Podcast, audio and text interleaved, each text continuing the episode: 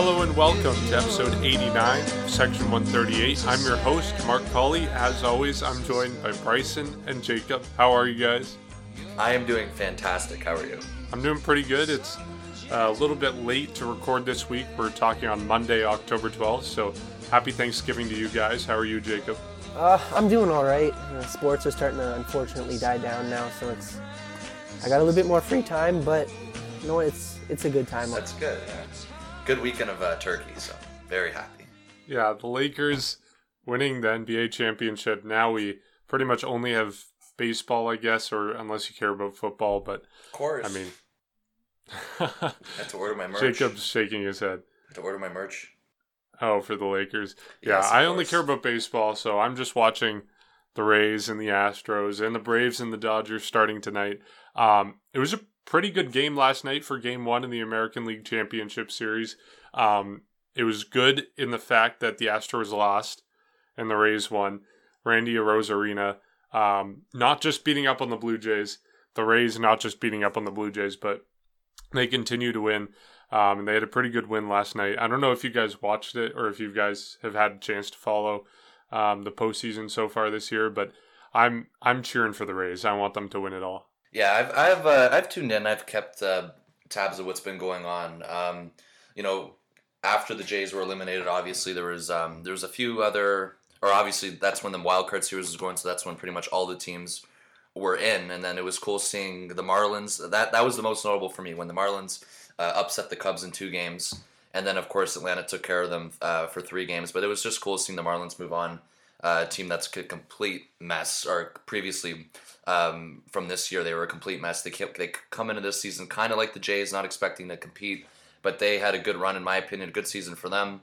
And of course, yes, the the Rays and the Astros going on right now. First of all, I'm very disappointed that Oakland couldn't get the job done. Uh, that would have been really cool to see Mike Fiers to pitch a potential Game Five if uh, Oakland survived the last game. Uh, that would have been really cool to see, but unfortunately, that wasn't the case. And now they got to play the Tampa Bay Rays, who upset the New York, or not even upset because they're the first seed. They beat the New York Yankees. And you know, I after the Astros beat Oakland, I actually wanted to see the Yankees win because I wanted to see the Yankees play the Astros. But now, now I want to see the Astros beat the Rays, so the Astros can play the Dodgers. If that makes sense, I want to see the Astros and Dodgers in the World Series. But it's going to be a good series right now. Game one was last night on uh, Sunday, October 11th. And um, you know, really good game. It was really low scoring though, good pitchers duel, and of course Tampa's got very strong pitching, so they got the upper hand last night. Uh, Jose Altuve let, let off the game with a uh, solo home run, of course, you know, whatever. But it was very, um, it was also kind of funny to see Aaron Loup come in the game and get himself in a massive jam. But of course, Castillo came out for Tampa, got out of the bases loaded jam, and uh, you know, just some hard, painful flashbacks of Aaron Loup last night. But luckily, Castillo came in the game and saved them and saved the Rays from winning, and now they're up two one. And then, of course, tonight they play game two, and also the NLCS begins between uh, the Pod, I'm sorry, the Dodgers and the Braves now, and they're going to be playing in Texas. And the the one thing about tonight, which will be cool, is fans will be returning tonight. Uh, it'll be the first time this season you'll be seeing fans at a baseball game. Believe it's going to be up to 13,000 people in Texas. So pretty much only in Texas there's going to be fans. So there'll be fans for the NLCS and the World Series, as the World Series will be played in Texas as well. So Atlanta and uh, the LA Dodgers, that's going to be another good series too. Atlanta, another up and coming team who's looked good under Al- Alex Anthopoulos. And of course, the LA Dodgers are a team that's usually in the uh, in contention each year, but unfortunately, they find ways to lose. We'll see what happens this year if they can find a way to win. And of course, going back to the ALCS, uh, I would like Tampa to win, but for some reason, I want to see the Astros advance so they can take on the the Dodgers in a potential World World Series. I think that would be really interesting to see. But so far, so good. The playoffs itself have been very entertaining. I'm still liking the playoff format. Um, you know, it kind of feels like forever ago now when the Jays last played, just because I don't know, it just has a weird feeling to it. But it's only been a week, and um, yeah, we're down to four teams now in the uh, the rest of the playoffs, and it's been good so far um, between the two teams in the ALCS, and you know, Tampa Bay looking good from what they were projected entering the the postseason. And the Houston Astros, the team that everybody hates, but we'll see what happens with them. Of course, they had to beat Oakland, which was a little bit of um, a letdown because Oakland also had a very promising season. But so far, so good. I've been keeping tabs on it. I've been tuning in as much as I can. I'll be definitely tuning in tonight for both games. Yeah, it's it's definitely been fun. I mean, obviously the Blue Jays, as a Blue Jays fan, I would like to see them, you know, keep playing. Uh, I think a couple years ago, I made a joke to a friend saying it's so much easier watching the playoffs when your team is out because you're not having, you know, a relative heart attack every day because you know, I. I get yeah I get way too into the games. But overall, I mean, I'm a sports fan in general too. I'm obviously I'm dedicated to teams, but it's fun to watch. You know, just sports in general. Uh, it's it's been interesting because I mean I made a bracket. Uh, I was in like a bracket type of competition with a few guys on Instagram, and I don't know why I do this every year, but I predict the Dodgers are going to win the World Series, and I mean that never happens. It's one of those weird things. They're they're choke artists. They're choke artists.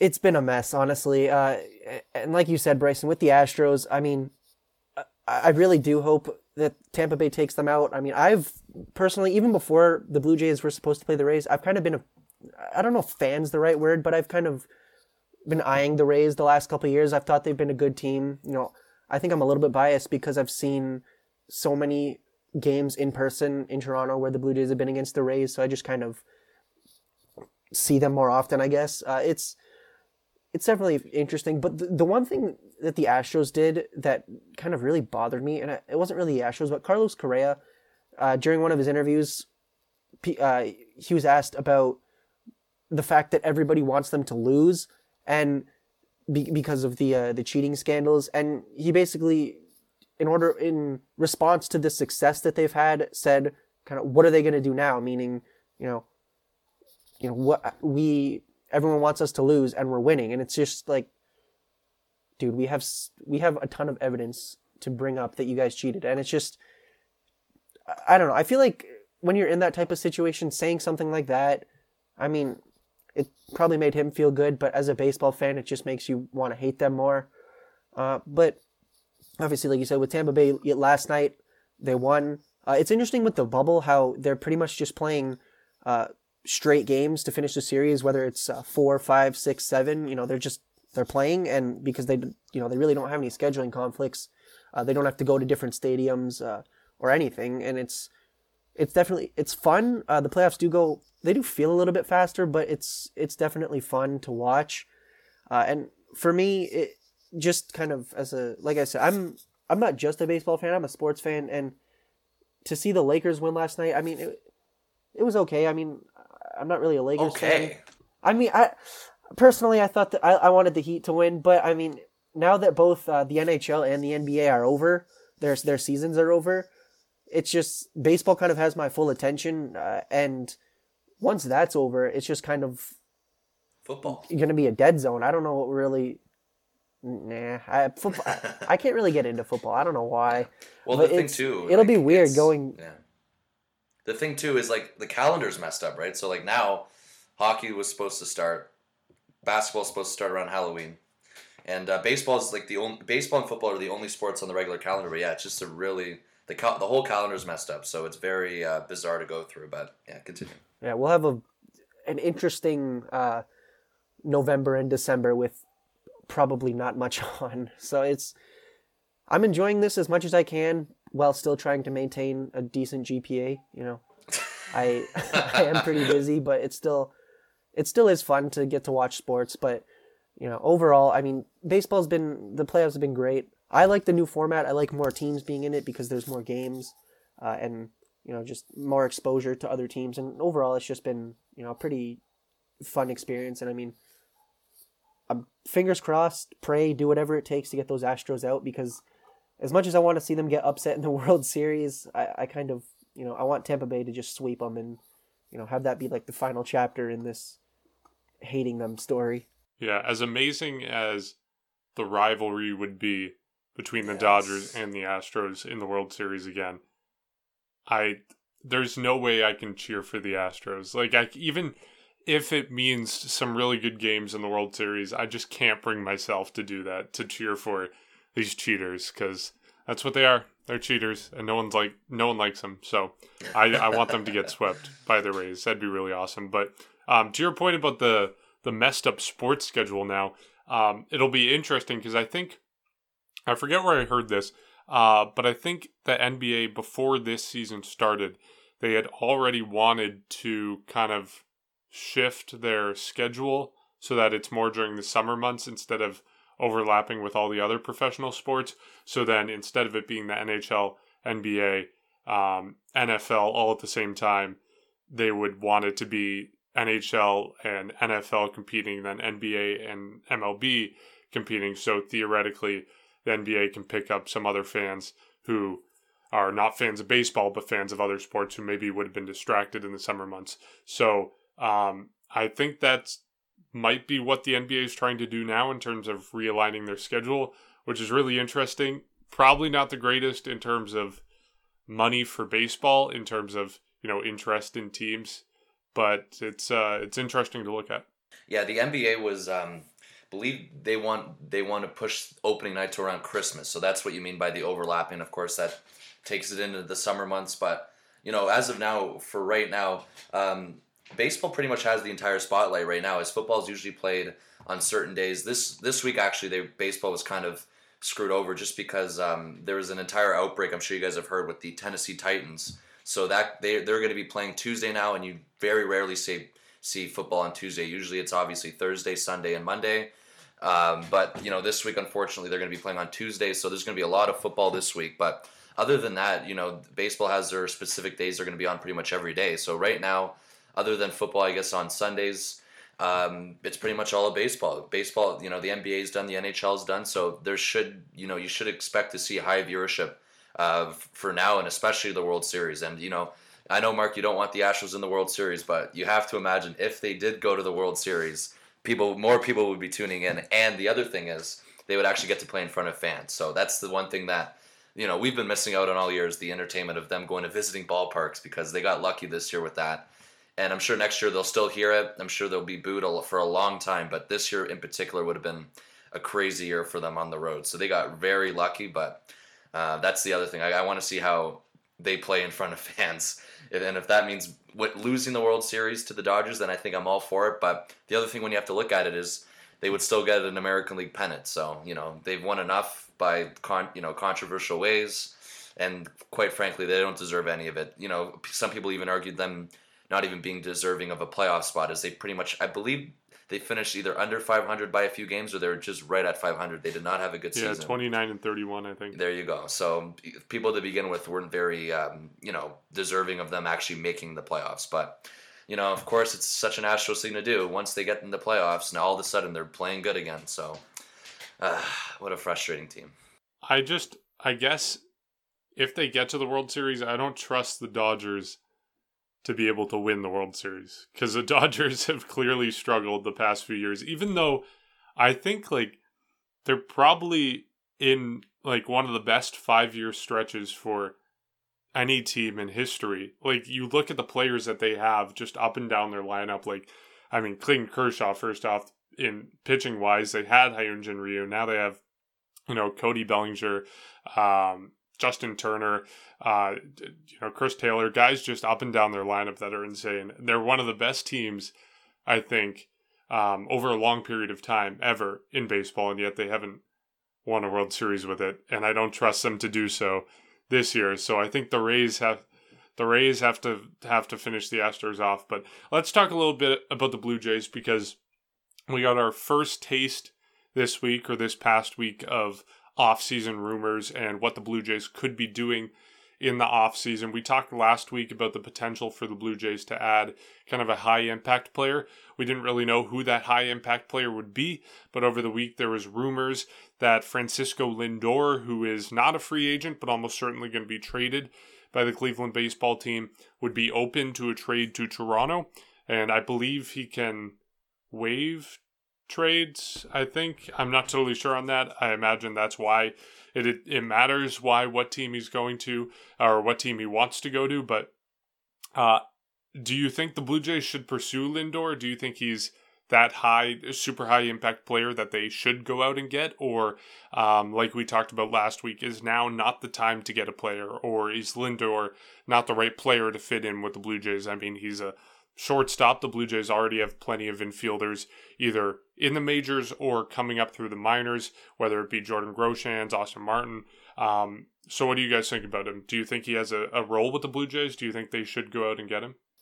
I'm going to be honest. I don't think they should, just because, like you said, they have a lot of infielders, and he he's an infielder. I mean, he, look, he's a good player. I don't I don't think anybody would say that he's not a good player. I mean, he's a four-time All-Star. The only time he's not been in the All-Star game, excluding this year because you know nobody was, was 2015. So you know he's he's a good player. I mean, and I think any team would benefit from him, but there's just the Blue Jays are in that spot where they they quite literally don't have room for him. You mentioned Austin Martin, Jordan Groshans, guys that are expected to play in the infield, and you know I don't think that the Blue Jays are willing to kind of overcomplicate their infield situation just to have a guy like Lindor in uh, their lineup or anywhere really. Because I mean, what they could do, we've seen with Cavan Biggio that the Blue Jays are willing to move him around. So I mean, if you want to put Bichette at second, don't know if that's to, you know, maybe the best option, but you can do that.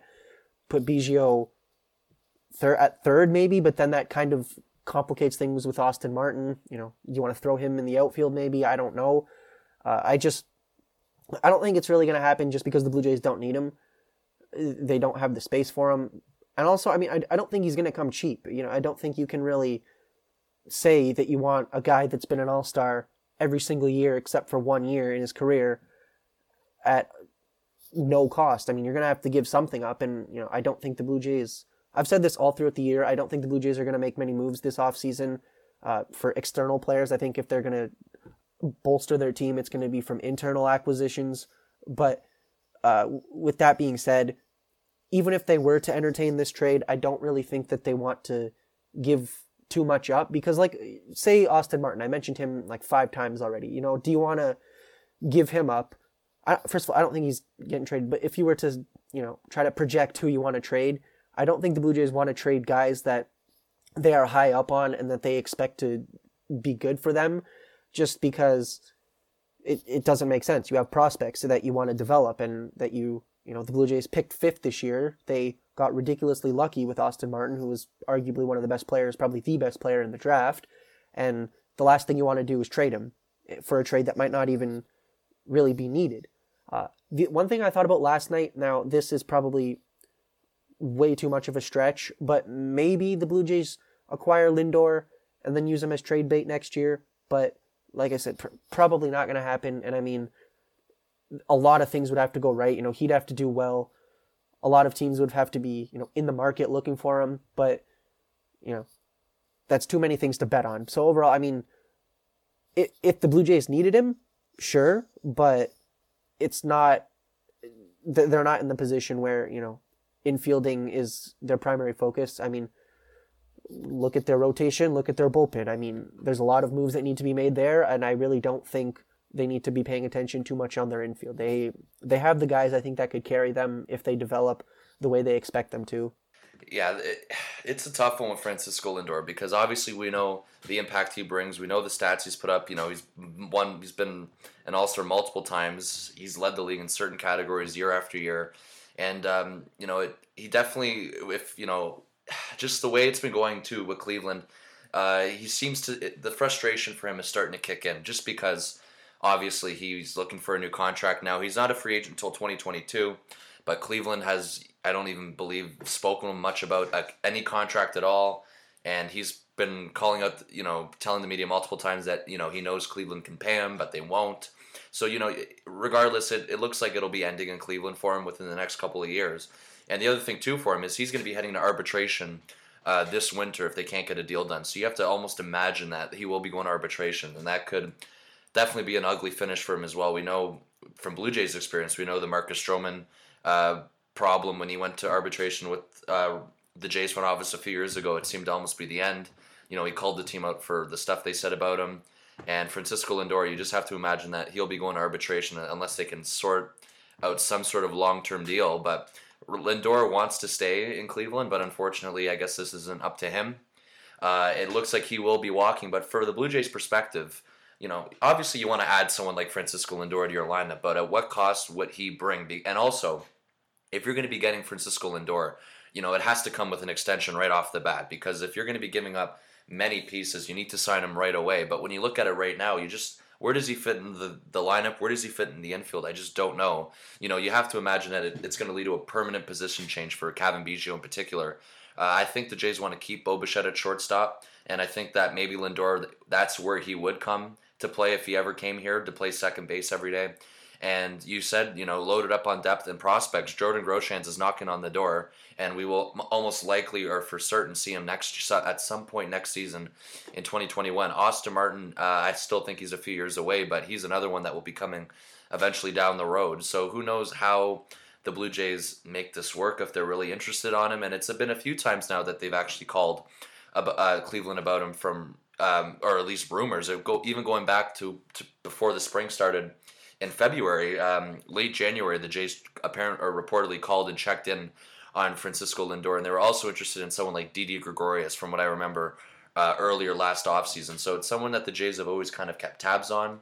And uh, the the problem is, well, that was obviously before the draft too, with someone like Austin Martin. And just right now, when you look at it, you don't know where he would fit on this team. But you know, you, you have to imagine it would be a pretty significant trade if the Jays were able to pull it off. And um, if they were very interested on doing that, we know that Ross Atkins said a few weeks ago that the team is prepared to pursue a, a, chance to go after someone big or make a big acquisition. But you know, like I said, we we discussed this last week. The Jays have to be very careful from where they uh, sit at right now, just because they're still not in the full contention window, even though they're moving towards that now. And the shortened season definitely helped their cause in terms of competing. So you can't blow it all over one 60 game season. You have to be very careful. But I, I trust the front office with that part. I think they will. Based off the deadline we saw this year, they were very cautious and very conservative about the moves they made. They didn't really give up anybody. It was a lot of cash and a lot of player to be named later. So I think I like the way the front office has been handling it. And of course, when you want to look at it too, there's the Cleveland tie because of Mark Shapiro and Ross Atkins' past from where they were before they came to the Blue Jays. So, you know, you have to imagine that they will be checking in on him. And I would love to see them make this trade, but like I said, it has to come with an extension because he's a free agent at the end of, or he's the free agent after the end of 2021. He's arbitration eligible this winter. So you have to be very careful in terms of who you're giving up, and you have to make sure it's a long term thing. But right now, when you look at it, they would have to definitely make some changes in order to fit him in the current in the lineup. Like I said, Cavan Biggio's second base. So you have to imagine he's permanently going to be moving to the outfield or somewhere else because I think Bo Bichette, I think they want to keep Bo Bichette at shortstop. And Jordan Groshans is knocking on the door, entering the major leagues, and Austin Martin's not far behind him. Yeah, and another thing I guess to consider, and really the only reason that I could see the Blue Jays acquiring Lindor this offseason is because he's coming off an off year for him. I mean, he is, as Jacob mentioned, he's a really, really good player, but this season didn't totally live up to expectations and what he's been previous years. Um, he only had 0.8 WAR, which, of course, you know, it's a 60 game season, and he did play all 60 games, but compared to the 5.0 um, WAR that he had in previous years, it's not totally what he's been known to do. So maybe the Blue Jays get him for a cheaper price than they normally would if they were trading for a player of his caliber, and maybe they go after him because of that reason. But for one year of this guy, when I have to think they're looking at someone who's going to line up for, as I mentioned last week, you know, the the rest of their competitive schedule for the next few years. I think they really want someone who's going to be under control, and I don't think Francisco Lindor offers that. Um, I don't know who does offer that on the trade market. I think if they're going for guys on the trade market, a lot of these guys, if they're not prospects, are going to be um, you know, have one year left on their contract, maybe half a year left on their contract if the Blue Jays get a mid-season. So I think it's important that they, instead of going after guys maybe on the trade market, it might be the time, or maybe not this season, but in future seasons, you might just have to, you know, swallow it and go after guys on the free agent market. Even though it's going to be more expensive, probably, I think that's the way that they have to do it, especially with the room that they have in their salary cap. Yeah, no, that, that's what I, all I was saying is that you know, if you're going to bring him over here, it just it better come with an extension because of the player he is, and the, someone will pay him eventually once he be, hits the open market in 2022. So at the end of next year, he's arbitration eligible, and from where it is, the Jays would definitely have to make moves to fit him in the lineup somewhere, right? I, I just shortstop, I just see it as a lock for Bo Bichette to stay, and if Lindor was coming here, the only position I can see him possibly playing every day would be second base. But who knows what happens? And that is the player I think that if the Jays were to make a big move, it would be him. I do think it would be him, but I don't know how likely it is, and I don't know how serious they are of making that big push or big trade that Ross Atkins says the team were open to doing. It'll be interesting to see how they approach this offseason, though. I think if they do make uh, a high impact trade, it's going to be for uh, either a pitcher or an outfielder. I don't think they are really in the market for any infielder. Maybe a catcher, but even that, I don't know. Alejandro Kirk coming up, and they got Danny Jansen, who obviously is not great offensively, but they like what they see from him defensively. So I really just see, you know, first, second, third are locks. It's all about the pitching, it's all about the outfield right now, I think, for the Blue Jays. I don't think they're in the market for a type of guy like Lindor. Um, not only because of the, the the limitations of his team control, but also just because of where he fits in on the team. Yeah, it would also be interesting. You mentioned outfielder. I wonder. I mean, obviously, we saw many instances where guys struggled in the outfield. You know, in the last couple games of the regular season, I, we saw Grichuk uh, mishandle a few balls. Derek Fisher. Yeah, that was tough. But uh, even Teoscar Hernandez, he obviously we know what he can do offensively, but even he had some struggles offensive or defensively. I, I don't think they're going to move him. To be completely honest, I think they like what they've seen him. I've liked him ever since he came over from Houston. Uh, so it'll be interesting. You know, do they want to? Uh, do they do they want to keep their young guys like Gurriel and Hernandez? Maybe go for a center fielder, but even that, I think they have. Off the top of my head, I think Grichuk has three or two years left on his deal, something like that. So I mean, even outfield, you know, I don't know this offseason if they would make too many moves, but I mean they they still could. I mean, obviously there's still room for improvement, but it would be interesting to see, you know, how eager are they to uh, to trade guys like Grichuk or maybe I don't think they I think Gurriel is pretty much untouchable, especially with his control and the fact that he's only making I think less than seven million or whatever it is. I don't have the calculation off the top of my head, but he he's I don't think he's going anywhere. So it, it'll be interesting to see how or if they want to make the improvements now or even in a couple years when somebody like Grichuk's up, his contract's up, if they want to, you know, trade for somebody or use him as trade bait. But I don't know. I mean, it's I think position players, like I said, obviously there's always room for improvement in certain areas, but it, it would be interesting to see if they even made a move in the outfield, you know, to try and get another high impact uh, defender. I think because I mean, offensively, I think they have uh, the projections. If the projections are right, I think they'll have a lot of great offensive talent. So it'd be interesting to see how they handle that. Do they want to, you know, maybe do what they did in 2015, get a guy like Ben Revere who can lead off? But I mean, even that, we saw Bichette and Biggio hitting one and two pretty much all the time. So, you know, offensively, I think they have a very good team or at least one that's expected to be very good. So it'd be interesting to see how they know, they handle that type of situation. So I mean, but overall, I think pitching is probably, like I said, the the biggest need of the team.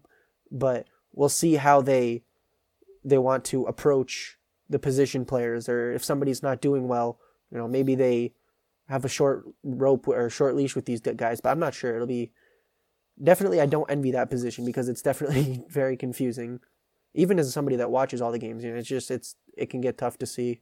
Yeah, um, Randall Grichuk. Just in terms of the salary, uh, if you're asking, uh, wondering, Jacob. So Randall Grichuk is set to make nine point three three million dollars next year with a signing bonus of one million, and Lourdes Gurriel is making three and a half million dollars. That comes with the bonus, just under five hundred k. So.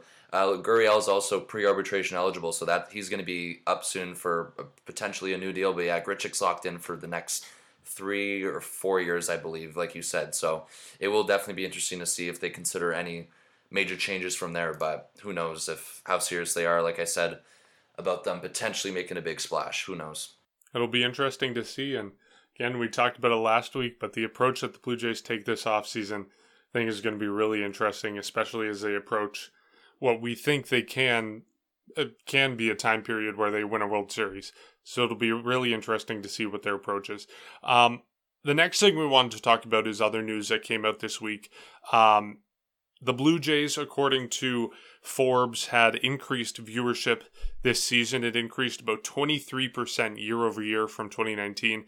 Um, MLB viewership in total went up 4.2% from last season, uh, despite 24% decrease in overall TV consumption um, from, you know, everything from, you know, normal TV shows to sports. And I believe NBA ratings, NFL ratings, not sure about NHL, but I think they were also down as well. So MLB performing better this season in the environment that we exist in than some other sports have been, than TV in general has been in the Blue Jays as I mentioned, increasing a lot, 23% um, year over year, uh, reached 9.8 million Canadians total, which, as we know, about 30% of the population. Uh, these are really good numbers for the Blue Jays. It's really encouraging to see both them and Major League Baseball doing better in total. Um, I don't know if this is sustainable. I don't know if this is just because it's a 60 game season or only because the team was you know actually exciting and fun to watch this season. But I I would wager that it's because the team and the product on the field was good compared to 2019, where the team and the product on the field was not good. It was pretty horrible. So um, I think this bodes well for years to come. There's not much to talk about here, not much to, uh, not not many opinions to have here. It's just exciting to see people getting involved and um, excited to watch the Blue Jays again. Yeah, uh, there, I have a few quick thoughts too about that. It's just uh, I think one thing too that had a big impact on the ratings being down for the NHL or the NBA, what you mentioned, Mark, as well as it being up in Canada, is you know this. Like I said, the sports calendar being completely thrown off to begin with. People aren't exactly interested maybe in the summer with hockey. I know after the Leafs were eliminated in uh, the qualifying round, um, I lost interest pretty quick on it and you know maybe that had something to do with it as well that people started to pay attention on it and of course the jays are a market where you know um, unlike the Leafs in this town is or even country is that once the team performs more people come back and more people pay attention. So it is sustainable but the Jays need to continue to play like they did this season going into next year. You know hopefully there's more buzz too around the team if they're back in Toronto. I'm sure that took a little bit away from it but uh, definitely the sports calendar being thrown off had something to do with it personally. Just from experience you know it was kind of hard to keep track of or stay up to date with you know the rest of the playoffs until pretty much the finals came for the NHL. It was just very you know hard to stick to, and you know on a night where the Jays were playing compared to a random uh, playoff series, I chose the Jays all any day of the week to watch.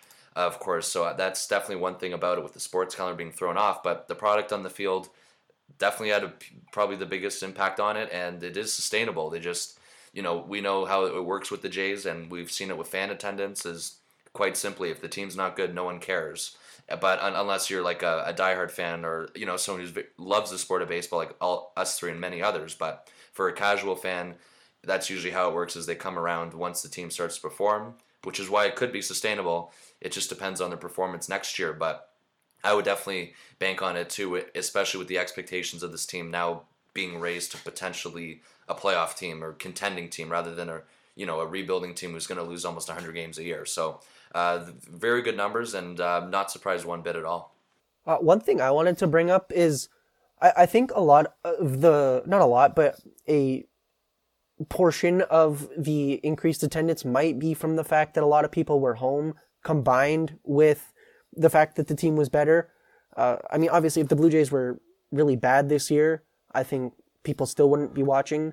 But I think a lot of, or at least for me personally, the fact that the Blue Jays were home or the fact that I was uh, home and I had more free time to watch the game because you know obviously I mean in the summer you know school is not open but also you know usually you know I work and whatnot. But this year I had none of that for pretty much the entire summer. So I was it, it almost felt like Christmas morning every day for me you know because there was a new thing to to watch and you know it was exciting. Uh, I think that definitely played a part in in it. I mean obviously last year even as a more than just a casual fan, you know, I watch pretty much every single game, but last year it was hard to watch all of the games. And to, I mean, obviously also too, like I said with work, you know, people get busy, but I feel like me being home and for a lot of other people, they were able to, uh, you know, have that extra time to watch because I mean, also like during the weeknights, I think the 7 p.m. games uh, are really good because they're kind of in that time frame where you know you're done a lot of the stuff you wanted to do during your week, but or during your day. But during the weekdays, the weekends, the 1 p.m. starts. I mean, I like afternoon baseball, but sometimes it can get kind of tough to watch because you know there's things that I have to do, or you know maybe I don't. You know, people will tell me stop spending your whole day watching TV, but you know when I have absolutely nothing else to do, it's almost like I, I have more of a want to do it, and it's not because, or it's not that I only watch baseball when there's nothing else to do, but I feel like this also helped because I ha- I, I have something that I want to do combined with free time, so it's kind of like this really good match. But also overall, like I said, or like you guys said, the the fact that the Blue Jays were good definitely did increase their viewership. Uh, we've seen that consistently throughout all of the Toronto sports. Although with the Blue Jays, I think it's more of a polarized situation where if they're bad, nobody watches, and if they're really really good, then a lot of people watch. But overall, I mean, it's definitely I think it's definitely going to be an upward trend from here. Uh, with a lot of people buying in on this team and expecting them to do well. And I think that'll definitely continue, hopefully, for the next five, six, maybe even 10 years, you know, depending on how long they want to keep guys uh, that are on their team uh, right now and, you know, how they end up progressing throughout their careers. Yeah, it makes you wonder for the Blue Jays, who had a huge increase in viewership this year, who we know have a really big audience in terms of all of Canada, still have a pretty mainstream, a pretty average um, payroll year after year. You know, it's typically 150 million dollars. This year, it's lower. Um, future years, hopefully, it's going to be higher when they compete again. But it's weird that you know the numbers show that I, if we're reading into these numbers a lot, which maybe we shouldn't be, but if the numbers show that when they're better, they get better viewership and not by a small amount, you know, it's a 23, 24% increase for the Blue Jays you know, why don't they spend more more often? Why don't they aim to be competitors more often instead of rebuilding? But I think those frustrations, which might be expressed by a lot of people, um, I mean, you look at the Yankees, they are contenders every year, but they never get far. They're struggling with injuries and they spend $250 million while the Rays spend $60 million and the Rays get farther in the postseason. So I think there are ways of winning without money. And even if more money might make you compete more often, I think the better way to approach the game is is is is I guess play smarter, not harder, and and in that sense, don't just go out and spending money like the Yankees and the Dodgers do.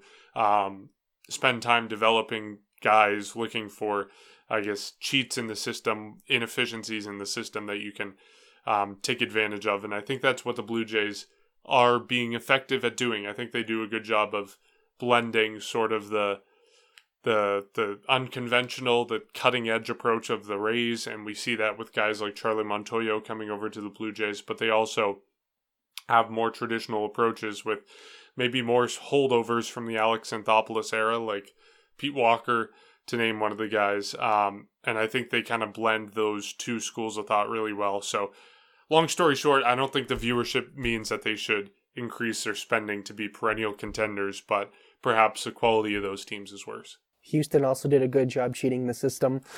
I'm sorry, I had to get that out. more like a they're doing more like a Moneyball approach. They don't have yeah. to spend all the money like you said. Yes, great movie. Sorry, just, just had to get that in there. Uh, here, I want to play a game with you guys. Can you guess which team had the highest increase in viewership from 2019 to 2020? For some reason, I want to say Miami, but I'm not sure if that's correct. No, the Marlins had a two percent increase. Okay, I can tell you that oh, yeah, the number one team, the highest, the highest change o- from 2016 Oakland. to 20, 2019 to 2020 was 152 percent. You say Oakland, Bryson? Yeah. You are you so close. Oakland was second. They went up 108 percent, 2019 to 2020. Was it okay? I might be way off, but was it Houston? Because no, the Astros no, went up nine percent. I don't. No, maybe want to watch. Here, I'll just mad. tell you, it was the White Sox. They increased oh, hundred and fifty-two percent from 2019 to 2020. 152 percent, insane. Yeah, okay, who do you think? Team. Yeah. What do you think the biggest decrease was from 2019 to 2020? Uh, let me think here. Hold on, let me bring up. Okay, I'll. He's just I'll, I'll say Google it. I'll say it. No, Red no, Sox. I'm not gonna Google. I was gonna, I was gonna look at standings. Boston. I'm, is it what? Bryson, you're saying the Red Sox? Yeah, you're correct. It was I, the Red Sox. It decreased by 54%. I had a brain fart. I couldn't bring up the standings in my head for some reason. I was like, damn, who plays in the No, I was just trying to think of a team that went from up here to down here, and I'm like, who really fell off? Yeah, And yeah, the, the Red Sox. you got it right. Well, That makes a lot of sense. So. luckily the Blue Jays are not the Red Sox. Oh my god. They're trending more towards Hey, the direction I'm just of saying, the. don't Uh, be surp- don't be surprised. Alex Cora goes back there. Just saying, do not be surprised. Yeah, and the White Sox today too. Renteria fired.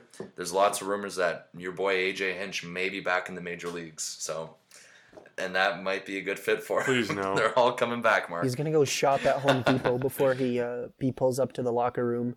Pull up Gonna with some come up- trash cans. See, we made it like the entire season without talking about the Astros, but the moment we get back into the off season, it's all about the Astros, and then it's all about our next topic now, which is evaluating the COVID protocols and how they went this season, and Feels like how- we're in May.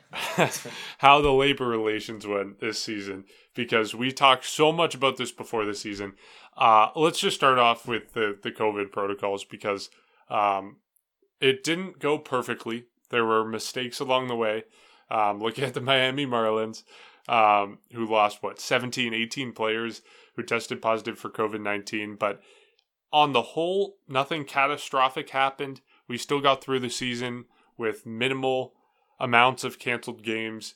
No player seemed to be, you know, dramatically impacted by testing positive for COVID 19. We didn't see any perhaps older members of teams, whether it's, you know, a guy like Dusty Baker, although fingers crossed that's not totally done with because he's still with the Astros and they're still in the postseason. But um, guys like him and, and older guys in baseball who are more prone to have more dramatic impacts from this um, they weren't affected by it. So, I mean, by and large, despite our criticisms at the beginning of the year, despite our criticisms through the course of the year and the season, it it went pretty well. Yeah, I was gonna say it at the beginning of the year.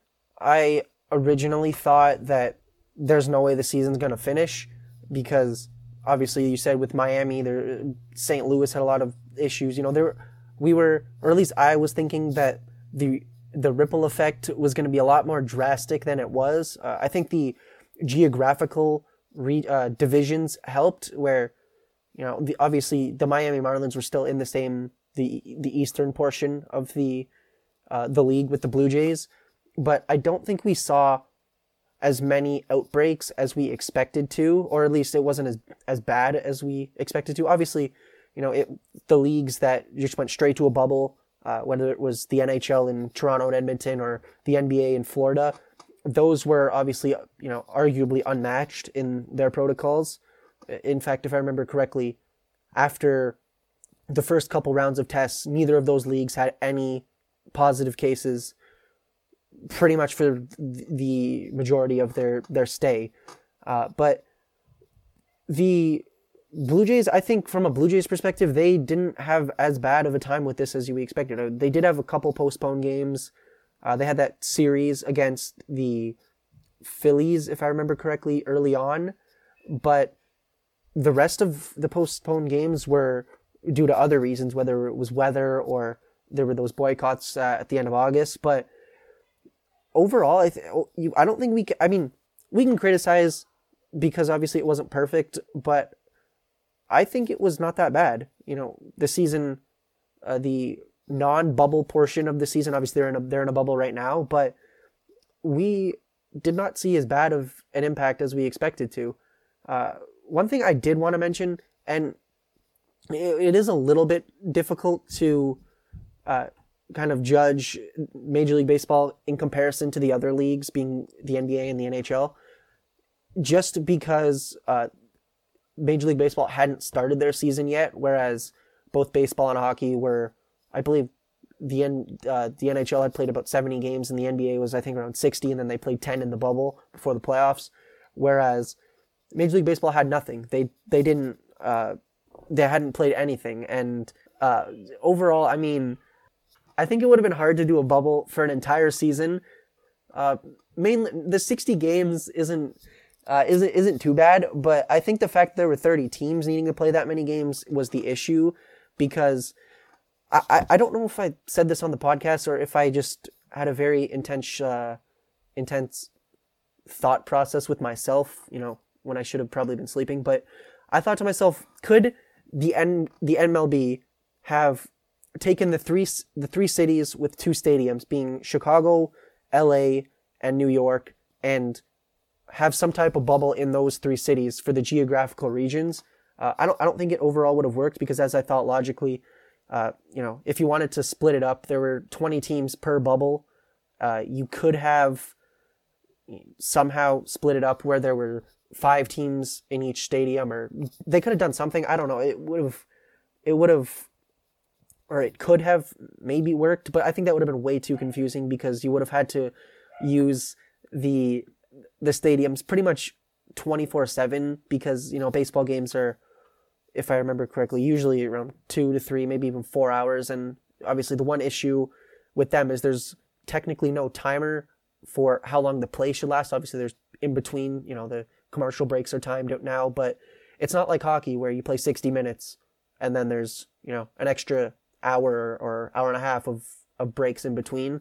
So it, unfortunately, a bubble would not have worked for Major League Baseball I still don't think that necessarily means that it's okay to have outbreaks, but overall, I think if I were to grade it, I would I would say it was a B. It wasn't that bad. I mean, the outbreaks were contained. The Blue Jays had relatively a relatively uninterrupted season and thankfully as you mentioned Mark, nobody was was seriously impacted, at least not that I can remember. Nobody died thankfully. So I mean, in the grand scheme of things, this was a very odd season in terms of the logistics and just everything that was going on. But overall, I think for what it was, uh, it it wasn't that bad. I mean, we got through a season which I didn't think was going to happen, uh, but you know, it just it it wasn't bad. I'll say that it's.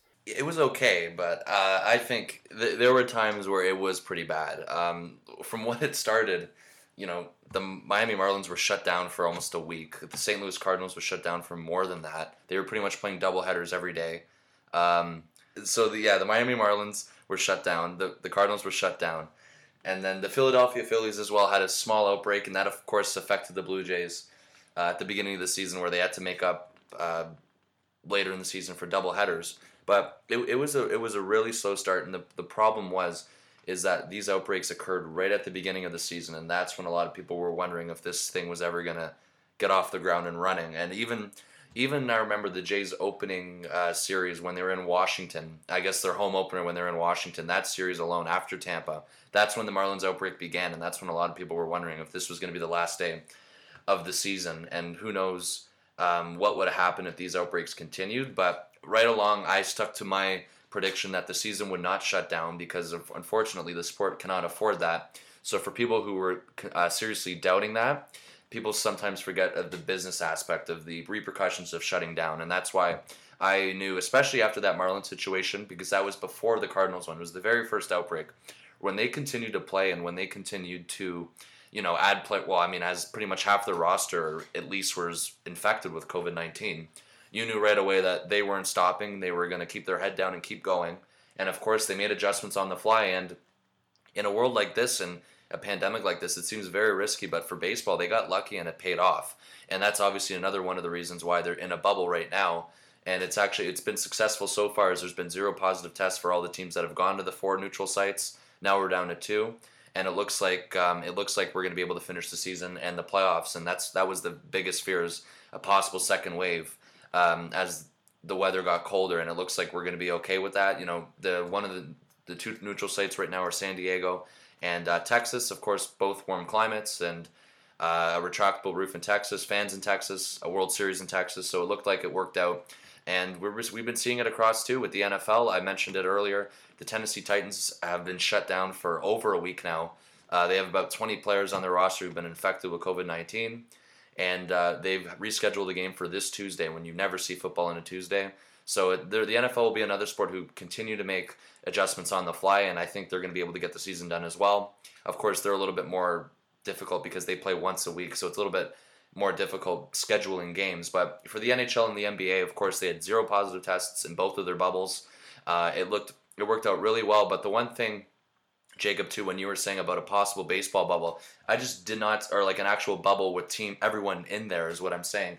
I don't think it would have worked at all. I just think there was too many players, too many staff members, and the one thing that I've been seeing uh, too without throughout the NBA and the NHL is that the players could not stand the bubble. It's almost like you're in a lockdown environment, which you are, and a lot of players really struggled during the bubble. But the bubble was necessary for both of those leagues to finish their seasons. They're in a different spot, and I don't think we'll be seeing a bubble, or at least you know whenever their seasons start next, they're probably going to be a little bit of a hybrid bubble. It won't be as secure as it was in Disneyland for the NBA, and then in the NHL it was Toronto at Edmonton. But uh, a playoff bubble for the regular season, I just didn't see it working, and I remember telling you guys that at the beginning. But uh, the future still remains in question for a sport like baseball as well. Will there be a full season next year? And for a Blue Jays perspective, will they be allowed back in Toronto next year? And just really nobody knows. Nobody knows about the fans as well. How many fans will be allowed back at ballparks next season? I know the Chicago Cubs have already announced that once they do allow fans, even if it's at some point next year, there won't be opening with a full capacity crowd. It'll be something like what we'll be seeing uh, with the NLCS tonight, with around 13,000 fans, maybe a little bit more, and it all depends on where we are uh, past the new year. Maybe there's a vaccine by next spring, uh, next summer at some point. Maybe you start without fans and then you you casually go back up, and that's something that's probably going to happen with all the sports. It's going to slowly go back to normal. It's not going to go back to normal at once, but the future really still remains uncertain. And I, like I said, the Jays technically don't know where they're playing again next year, and you hope they're back in Toronto um, because they were obviously homeless this season. But the COVID protocols, at the end of the day, they got the season finished, or it looks like they will be. Um, and I guess you can call it successful, but unfortunately, they had to deal with um, a few situations where it did not look good. And, and, and what I mean by that is pretty much shutting down two teams for over a week in the Marlins and the Cardinals, whose rosters got infected heavily, and um, another team was another team was the Philadelphia Phillies that affected the Blue Jays. Uh, thank God the Jays weren't affected a lot with COVID. You know, they none of their games or a lot of their games weren't postponed. So from our perspective, it was good to experience. But seeing the other teams go through it uh, was definitely a little bit concerning, especially because it happened at the beginning of the season right away. But as the season went on, they did a phenomenal job of controlling it and making adjustments and being able to finish the season properly. Yeah, there's no way that baseball could have done a bubble for the whole season. Um, I that the NBA bubble just wrapped up.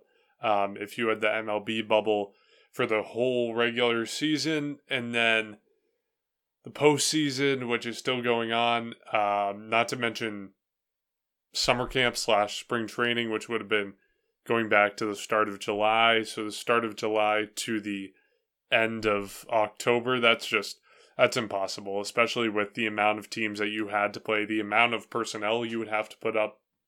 It was impossible. I think what MLB learned to do after the fact, um, after the outbreaks on the Marlins, on the Cardinals, in terms of forcing players to stay in the hotel, I think they, if I remember correctly, they put up security personnel at each hotel to make sure or at least know when a player was leaving so they can inform the teams. I think that was the right step and once they knew to do that, once they decided to do that, it solved the problems that they were facing earlier in the season. But before that, um, I think their approach was not working. It would have led to a lot more mistakes. And, you know, we can call the postseason a bubble, but it's not really a bubble, if we're being honest. They're just doing the exact same thing pretty much. They're just staying in the hotels and going directly to the ballpark.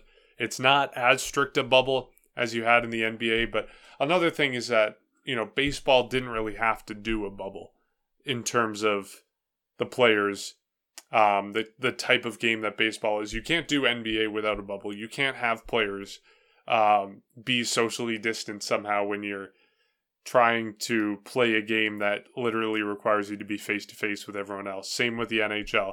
You couldn't do that. But baseball is a sport that, you know, at most you're going to have one or two players or maybe like three players um, at, at home plate or on the mound or something, but you're never going to have more players congregated on the field and cross cross contamination between teams.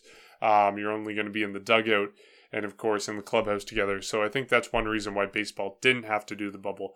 Um, but you mentioned Bryson labor relations for next year. It's going to be very interesting to see what happens after next season, whether the Blue Jays are going to play in Toronto, whether they're going to play in Buffalo.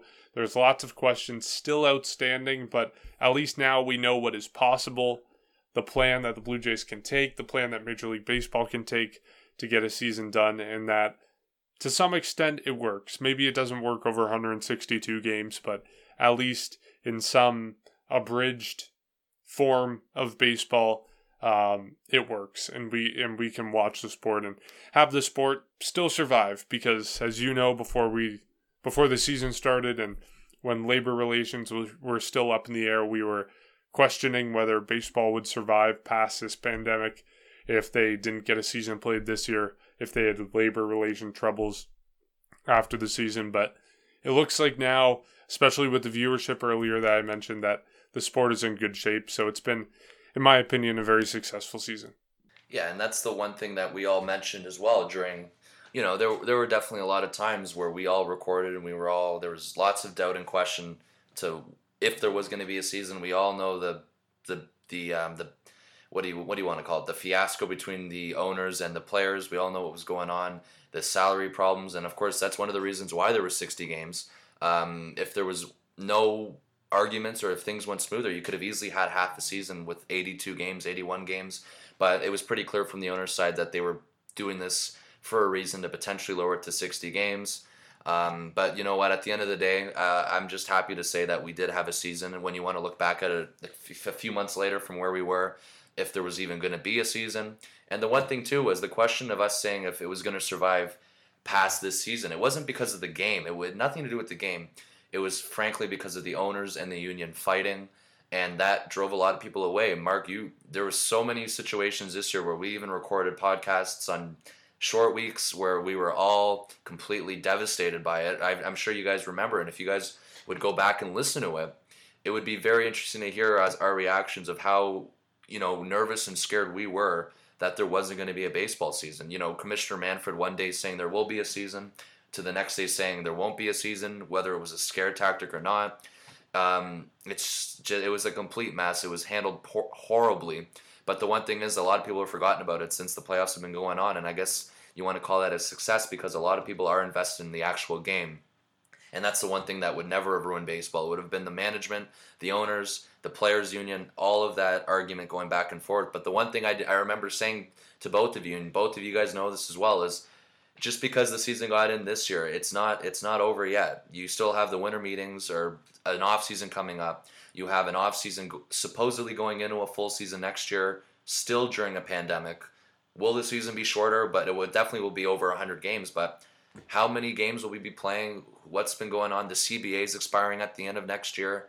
There's lots of uncertainty gonna that's going to be happening between the owners and players. But the one thing I hope that they learned through this lesson is the amount of backlash they had and the amount of people that were done with the sport, not because of the sport, but because of the people running the sport. So very, very unclear of a future. But uh, it's just you know you want to get through one thing at a time. But there's so much uncertainty. Like I said, who knows where we are um, throughout the United States in particular, and I guess with Canada or with the Jays being allowed to play here or not, where we are next February, next March. Maybe a vaccine, maybe things change, fans maybe back. But you know, in terms of that, the CBA will be expiring at the end of next year, and it it worries me that it things are going to be ugly again, or it's going to get to a point where it is ugly. Unfortunately, none of us can guarantee that it's going to be a smooth ride, or none of us can guarantee there would ever be a lockout or a player strike. Unfortunately, that's not the case. But you you would hate to see that, and I think after experiencing the backlash and the problems that the owners and players had, is that this sport this sport can't afford uh, a lockdown or a player strike. It cannot it cannot go through any of that. A league stoppage, any of that, it would not be good for the sport. And I think we saw that this year. Like I said, the quality of the games have been keeping people interested, and a lot of us have forgotten about the previous past few months between the owners and players. I think it actually is kind of good the backlash that the owners and the commissioners got from everybody because I think it does show that you know baseball is not completely dead. People, you know, they want it to exist. They, you know, I want it to to keep watching the Blue Jays. You know, it's it's fun to watch baseball. It, you know, it's fun to play. It's fun to, you know, interact with people that also like to talk about it. So I think, you know, that's definitely a good sign. I mean, not a good sign that we had to react, but the fact that people did react in such a way shows that they care. Uh, you mentioned Bryson the Blue Jays coming back to Toronto. I, I mean, that's going to be very tough to figure out because of the situation with you know the se- the second wave. I think we can call it now in Ontario, where they're reporting you know six, seven, eight, nine hundred new positive cases each day, and unfortunately, I don't think that's going to go down until there's some type of vaccine because you know as Premier Doug Ford said, he's not really willing to shut down all the businesses that he had to shut down in the in the spring and in the summer because people can't afford it. You know, there there's only so much time that can go by where you're consistently you know paying bills but you don't have any revenue. You know, there's a few restaurants that I loved that unfortunately are gone permanently now, and you know I I don't think Doug Ford's willing to do that again, and I don't think that he's I mean, he, the, the, Ontario government was the one that was willing to let the Blue Jays play in Toronto. It was the federal government that we have to remember is the one that said no. But I feel like at the current state, obviously, there's still many months before you know, a regular season has to happen. But as of right now, I think you know a lot of things are going to have to go right if the Blue Jays want to be able to play in Toronto. Because first of all, I don't think any gatherings are going to be restricted or are going to be allowed. I think right now it's back to you're only allowed to people be with people within your own household. So, you know, t- 20,000, 30,000 people, you know, there's not that many people in my house, so I doubt the Rogers Center is going to be as populated. Uh, but yeah, there's a lot of things that need to be dealt with that need to be figured out before the start of next season. Obviously, like we said, the the fact that this was handled so poorly and the fact that everybody, you know, instead of playing baseball, and instead of keeping players safe, there were so many distractions really that the owners were uh, focused on more. So it's like you said, it's definitely not over. You know, th- this almost reminds me of you know, as a kid, if you were to get in trouble at a party and your mom says, "Just wait till we get home," and you get, you know, what you get punished in some, in some way. You know, It'll, it's definitely not sure I follow the analogy. There's a lot of things. I think I know you. I think I think you're saying like it, this season. This season was kind of just a, a a stopgap. It was just kind of for show, and then the real the the real rubber meeting the road is going to be Even this off season. Yep. In terms of labor, is am I interpreting that right? Yeah. Okay. yeah, this this season it was great to have it, you know, but oh yeah, once the Far dust settles, over. there's definitely going to be over. a lot of uh, yeah. a lot of angry people. Uh, okay, that makes sense. Yeah, I hope the one lesson that Major League Baseball and the Players Association have learned from what we went through is to not do this in public. I think there was so many leaks and so much um, I guess just Major League Baseball, the owners and the players not being on the same page, and so much confusion and so much public discourse that got out of hand um, that in future contract negotiations, in future labor negotiations, it has to be done behind closed doors. We can't be having this done in public, or else it just gets nasty. But on that note, and on the reflection that we've had today, I think we'll leave it there for today. So thank you to everyone who listened to this episode of our podcast. You can rate and review us as always on Apple Podcasts, and you can stay up to date with everything we're doing by following us on Twitter and Instagram at Section 138 Pod. Until then, stay safe, and we'll catch you next week.